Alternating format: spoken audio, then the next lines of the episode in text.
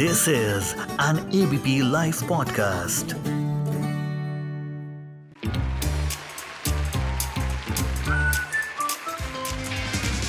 Ladies and gentlemen, the unknown movie review. Hello guys, you're listening to the Unknown Movie Review and I'm your host Sarthak Kapoor. इस हफ़्ते में मैं यहाँ celebrate कर रहा हूँ हंड्रेड ईयर्स ऑफ़ सत्यजीत रे ये कहना बिल्कुल भी गलत नहीं होगा कि Satyajit Ray was the most renowned directors in the history of cinema especially Indian cinema जैसे दादा साहेब फाल्के को कहते हैं ना फादर ऑफ़ सिनेमा तो भैया हमारे लिए तो ये थे गॉड फादर ऑफ़ सिनेमा इससे पहले कि इनकी ज़िंदगी का कोई पहलू हम अनफोल्ड करें, मैं थोड़ा दिया उन मूवी रिव्यू के बारे में, आपको बता दूँ कि इस शो में मैं जनरली बात करता हूँ उन फ़िल्म की जो नॉर्मल ऑडियंसेस की नज़र में नहीं आती। कुछ वर्ल्ड सिनेमा और आर्ट हाउस फ़िल्म की भी। और कभी कभार मौका मिलता है ऐसे लेजेंड्स को डिस्कस करने का। तो भाई, सत्यजीत रे, ना ही केवल एक अच्छे निर्देशक और लेखक थे। He was a great illustrator graphic designer music composer calligrapher critic all in all he was a master of everything art इनको जो ग्राफिक डिज़ाइनिंग और टाइपोग्राफी के लिए प्यार था, उस वजह से इन्होंने असल में एक जूनियर विजुअलाइजर के रूप में एक ब्रिटिश एडवर्टाइजिंग एजेंसी में भी काम किया। इनका सबसे अद्भुत काम, Pather Panchali which was a part of the Apu trilogy इस काम ने इन्हें इंटरनेशनल फ़िल्म मेकर का अहदा दिया। और ये था 1956 का समय। अब ये जानना ज़रूरी है कि ऐसा फ़िल्म मेकिंग का इंस्पिरेशन कहाँ से आया? तो भाई, ये बात है 1950 की। जब ये लंदन आ रहे थे, इनके जहन में पाथर पंचाली का आइडिया तो था। कई दोस्तों से डिस्कस भी किया, पर इस लंदन की ट्रिप पर इन्होंने विक्टोरियो दी सीखा की popular neorealist drama Bicycle Thieves देखी और उसके रियलिज्म ने इन्हें बहुत इंस्पायर किया। और फिर बनी पाथर पंचाली। इतना आसान नहीं था इसका शूट उनके कई दोस्तों ने उन्हें सजेस्ट करा था कि वो लोकेशंस पे जाके शूट करें, नए चेहरों को कास्ट करें और कोई मेकअप का इस्तेमाल ना करें।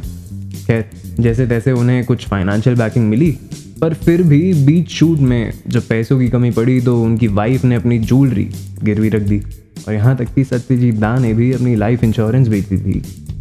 ये फ़िल्म बनी तीन साल में। इस फ़िल्म से इन्हें मिला इंटरनेशनल रिकॉग्निशन जब बात आए अवार्ड्स की तो सत्यजीत रे लाइन में सबसे आगे रहते थे। Winner of thirty two national award इनमें से जितने भी बेस्ट डायरेक्टर के अवार्ड्स थे वो इन्हें चिरैया खाना गोपी का इन्हें बाघाबाई ने प्रतिद्वंदी, सुनार केला और आगंतुक के लिए मिले। यही नहीं, इन्हें 1987 में प्रेसिडेंट ऑफ़ फ्रांस ने, द लीजन ऑफ़ ऑनर से नवाजा था। He was also awarded the prestigious Oscar for his lifetime achievement just before his demise government of India ने इन्हें भारत रत्न भी दिया था।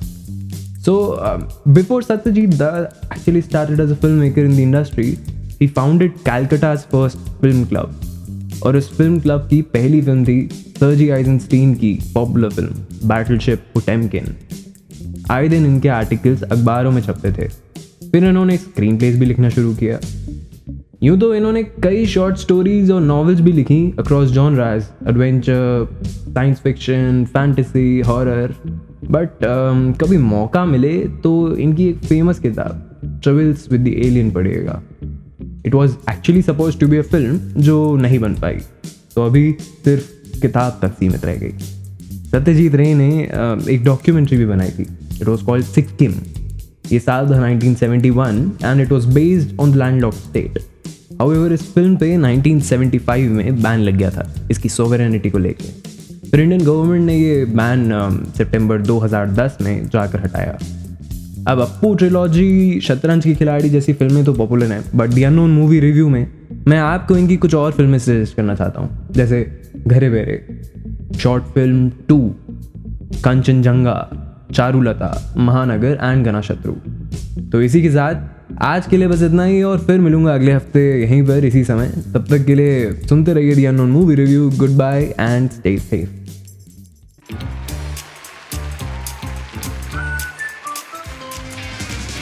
Ladies and gentlemen, the unknown movie review.